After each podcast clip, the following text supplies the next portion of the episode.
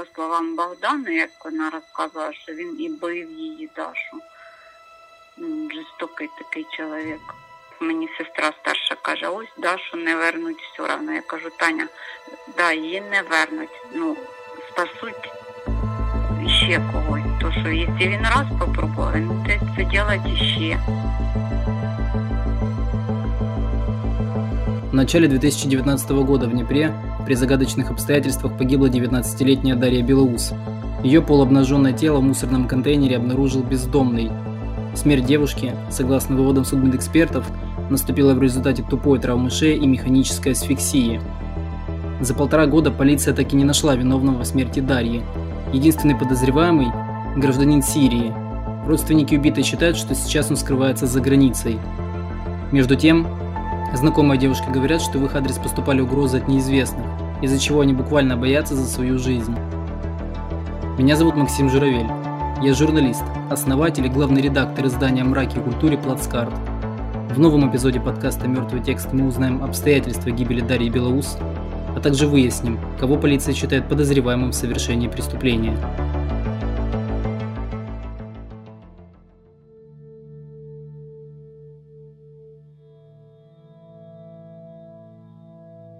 Только наступивший 2019 год Дарья Белоус встречала в Киеве. Близкие девушки знали, что праздновать его она планировала в столице, однако не говорят с кем именно. При этом своему молодому человеку Дарья сказала, что в Киев едет с приемными родителями. Недоверчивый парень потребовал доказательств. Даша попросила свою сестру подтвердить информацию. После недолгого телефонного разговора с Екатериной Шевченко бойфренд девушки отключился – ну, перед Новым годом, по-моему, она позвонила и сказала, что типа, позвонит мой, ее парень, типа, и она попросила, чтобы я сказала, что на Новый год она, типа, я, типа, и мы, типа, родители, э, едем э, отдыхать в Киев. Он позвонил, я ему сказала, что, ну, я, я ему так сказала, как мы и договорились. Девушка также добавила, что парень показался ей грубым, резким и старше своей сестры. Екатерина предположила, что ему около 29 лет. Общалась с ним она первый и последний раз. В Днепр Дарья Белоус возвращалась 1 января. Последний раз по телефону она говорила со своей близкой подругой Ольгой. Сказала ей, что уже держит путь домой. Вечером того же дня Дарья перестала отвечать на телефон. 4 января на горячую линию 102 позвонили встревоженные местные жители. Они сообщили, что в мусорном контейнере на проспекте Героев, возле дома номер 12, бездомный нашел большой черный чемодан. В нем лежало тело молодой девушки. Гражданин в мусорном баке рядом с подъездом номер 17 нашел чемодан, в котором лежал труп молодой женщины. Была одета в бюстгальтер и синие джинсы, вспоминают в пресс-службе патрульной полиции в Днепропетровской области. После этого на место съехались несколько экипажей полиции, следственно-оперативная группа и кинологи – Пока одни стражи порядка не подпускали к месту происшествия любопытных местных жителей, другие вынули чемодан из бака и положили его на заснеженную дорогу. Тем временем служебная собака повела одного из полицейских в сторону детского сада, который находится недалеко от места происшествия. За происходящим наблюдала жительница дома Ирина. Я была в таком шоке, что я ничего не помню, кроме того, что подвели собаку. Было оцепление, это очень далеко. Она понюхала еще до того, как достали.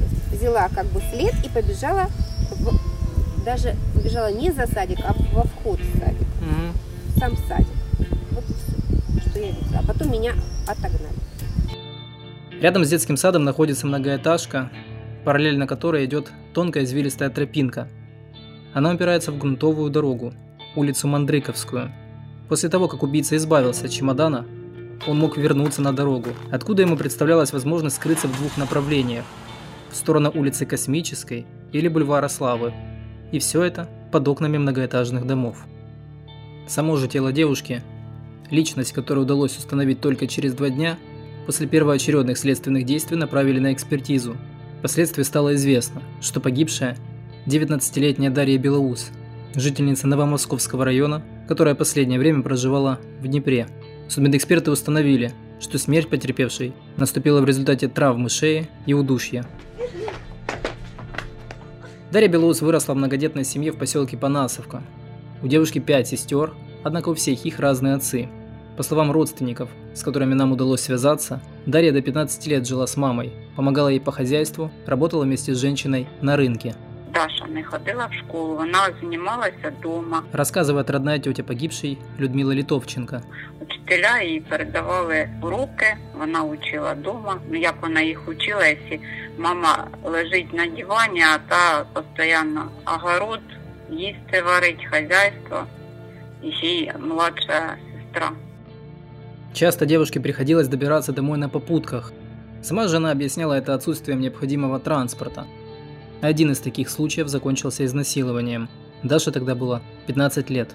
Мы с Дашей были вместе в лагере, я запомнила ее закрытой, стеснительной и безграмотной, вспоминает знакомая погибшей Валерия. Мы даже как-то пытались помочь ей познакомиться с парнем, который ей понравился, но у них все равно ничего не получилось. Даша рассказывала, что постоянно добиралась домой на попутках. Один раз ее изнасиловал какой-то мужик, завез в лес, напал, после чего высадил ее на перекрестке. Еще она сказала, что когда пришла домой, ей никто не оказал помощь. После этого Дарья обратилась в соцслужбу. Она попросила лишить мать родительских прав. Мужчина же в суде всячески отрицал причастность к преступлению, в совершении которого его обвиняли, говорит тетя погибшей Людмила Литовченко. В результате чего Даша решила обратиться в службу? Вона, її, вона ну, якщо рідна мати ходить, обсуждає, що от вона сама, ну, типа, ніхто її не насилував, а вона сама. Съехав от мамы, девушка начала жить в приемной семье. Позже поступила в одно из днепровских училищ. Там она стала осваивать профессию повара. По ночам Дарья работала в местном ресторане. Изменился не только круг знакомых Белоус, но и ее характер. По словам Людмилы, ее племянница стала грубой и прямолинейной. Последний раз они общались летом 2018 года. Вона щось захищала маму, вона возмущалася мені, ну, неприятний був. От Це останній був розговор, ну, неприятно, вона мене щось так. Якось вона взагалі не така була. Вона раніше була стіснительно скромна, а тут вона на мене почала так. Я навіть не узнала ні голоса її. Дерзко вона так розговорювала со мною. В свою очередь психолог-практик Андрей Ковалик, который работал воспитателем в лагере, где Дарья Белоус была в 2015-16 годах, отмечает, по жестам и мимике было видно, что в жизни девушки происходило что-то непростое. Перемену в характере он объясняет климатом, в котором девушка жила. Не исключено, что агрессия у Белоус появилась благодаря людям, с которыми она общалась. Психолог предполагает, что Дарья могла попасть под влияние и перенять чью-то модель поведения. Недостаток финансов тоже очень влияет. Жажда заработка тоже толкает на какие-то работы, которые ну, не всегда правильны с точки зрения морали. Но она могла попасть в такую колею, где действительно кто-то мог ей даже и воспользоваться. Знакомые Белоус отметили, что в окружении девушки действительно появились парни, преимущественно иностранцы. В частности, мужчины восточной внешности. Сама же она объясняла это тем, что ей нравились представители данной национальности. Мы познакомились в приложении, рассказывает приятель погибший Владислав Золотарев. Встретились, посидели в заведении. Даша сказала, что рассталась с парнем и что он улетел на родину. Кажется, в Турцию. Во время следующей встречи я подарил ей букет. Когда шли по улице, она сказала, что ей неудобно идти с цветами, потому что ее якобы все знают. Она посмеялась и добавила, что это шутка. В целом Даша была неплохой девушкой, но общение с ней мне показалось странным, и мы перестали встречаться. Кстати, о себе она много не говорила. Владислав также добавил, что во время одной из их прогулок Дарья встретилась на Европейской площади с неким мужчиной, которому дала ключи от съемной квартиры. Парень предполагает, что в ней она могла жить со своим экс-бойфрендом. Что же касается деятельности Дарьи в социальных сетях, в частности в Инстаграме, то у нее там было несколько страниц, публичная и еще ряд скрытых. На одной из них, в числе аккаунтов, на которые девушка была подписана, есть некий мужчина восточной внешности. Его многие и считают ее бойфрендом. Молодой человек охотно идет на контакт с симпатичными женщинами. Это установили наши коллеги-журналисты, которые занимались собственным расследованием преступления. В этом убедились и мы. Во время работы над материалом под видом девушки мы связались с парнем. У него на странице в соцсети указано, что зовут его Захи, а сам он из Тель-Авива. По его словам, сейчас он находится в Израиле. Именно его в соцсетях многие окрестили подозреваемым в совершении преступления.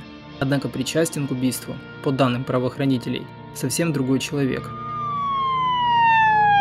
27 декабря 2018 года Белоус обратилась с просьбой к своей сводной сестре Екатерине Шевченко. Дарья попросила девушку сохранить у себя на телефоне ее фотографии, на которых она была с неким чернокожим молодым человеком. Я спросила, что это за фотографии, что это. Она сказала, что у меня на телефоне мало памяти, и типа мне нужно типа негде их хранить. Я тебе типа скину, а типа ты типа не удаляй их. Я написала, хорошо, ну типа, блин, хай висят в переписке, мне это что. Позже Белоус позвонила Екатерине и попросила сообщить ее парню, где и с кем она будет праздновать Новый год. Об этом мы говорили в начале эпизода. Разговор двух сестер состоялся накануне отъезда девушки в столицу, Домой Дарья возвращалась 1 января. Это она сообщила своей близкой подруге Ольге во время телефонного разговора. Она позвонила, типа, ей уже типа, после Нового года. Говорит Екатерина Шевченко. 1 а, числа она позвонила ей и сказала, что все, я уже еду домой с Киева. Ну и все, после того у нее отключенный был телефон. Уже вечером она ей звонила, телефон был отключен. Отметим, что согласно скриншотам переписки Дарьи и Екатерины Шевченко, которые есть в распоряжении нашей редакции, последний раз в сети Белус появлялась 2 января. Фактически, Ольга одна из немногих, с кем Дарья общалась незадолго до смерти. Мы связались с ней. Однако девушка отказалась говорить на эту тему. Прошлое должно остаться в прошлом, написала нам Ольга. Без ответа также остался вопрос, должны ли быть найдены виновные в смерти Дарьи Белоус. К слову, многие источники, с которыми мы связывались во время работы над материалом, не согласились обсуждать случившееся. Некоторые аргументировали это тем, что в их адрес поступали прямые угрозы от неизвестных. В нашем архиве есть скриншоты переписок, подтверждающих данную информацию В полиции также ставили без ответа вопрос, поступали ли правоохранителям от знакомых или членов семьи Дарьи Белоус жалобы на угрози. Хтось должен или опікуни, ну більше всього, що должны опікуни Э, заниматься цим ділом. Говорить тетя погибшей Людмила Литовченко. Ну, опікуни відказалися, сказали, ми не будемо зв'язуватися. Вони теж розуміють, хто це зробив і як це зроблено було. І вони не хочуть з ними зв'язуватися. Я теж боюся, хто знає, що вони придумають. У мене теж є сім'я, діти. Отдельно женщина добавила, что боится людей восточной внешности, которые могут быть причастны к преступлению – у нас були екстрасенси, екстрасенси прямо сказали, хто це. Він случайно це просто зробив, він не спеціально це зробив. Случайно в ході чого? Ревность у нього була, він її просто придушив. С того дня, как тело Дарьи Белоус нашли в чемодане на проспекте Героев, прошло полтора года. Однако полиция до сих пор остается немногословной. По факту случившегося правоохранители внесли ведомости в единый реестр досудебных расследований по части 1 статьи 115 Уголовного кодекса Украины с отметкой «Очевидное убийство». До сих пор остается неясным, при каких обстоятельствах и в какое время наступила смерть девушки, как ее тело оказалось в мусорном контейнере, что зафиксировали камеры видеонаблюдения, находящиеся во дворе дома номер 12, и какими были последние часы жизни погибшей. Однако известен подозреваемый в убийстве – им оказался отнюдь не Захи, мужчина, о котором писали в социальных сетях и журналисты. Хоть до конца и непонятно, имел ли он отношение к Белоус. Напротив, подозреваемый – гражданин Сирии, имя которого в прессе ранее не озвучивалось. На стадии досудебного расследования подозрение в совершении умышленного убийства Дарьи Белоус сообщено гражданину Сирийской Арабской Республики Иса Амрану Халеду, сообщили нам Национальная полиция Днепропетровской области. Где может находиться мужчина, кем он приходился девушке и занимается ли его поисками Интерпол, правоохранители не говорят, ссылаясь на продолжающиеся разбирательства. На данный момент досудебное расследование в уголовном производстве продолжается. Применяются меры, направленные на установление и задержание подозреваемого, уточняют пресс-службе Национальной полиции области. Бак, в котором нашли тело девушки, уже не эксплуатируют. Его недавно заменили. Старый контейнер лежит в кустах паре метрах от места, где он стоял изначально. Жители дома все еще помнят события 4 января 2019 года. Они говорят, что в первые дни случившегося к ним приходили полицейские, Показывали фотографии Дарьи, интересовались, знакома ли она им. Однако местные жители студентку видели впервые. Жители дома номер 12 по очереди задают один и тот же вопрос. А виновного нашли? Это главный тезис в этой истории. Но ответа на него по-прежнему нет.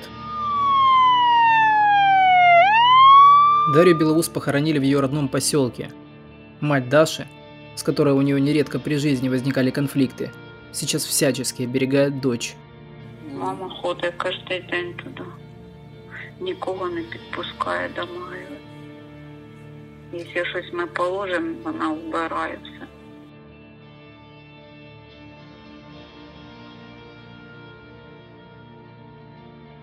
Эпизод подготовил и начитал Максим Журавель. Цитаты некоторых героев озвучены голосом Яны Кривобок. Текстовую версию материала «Неочевидное убийство» вы можете прочитать на сайте 34-го телеканала 34.ua. Нас также можно поддержать монетой.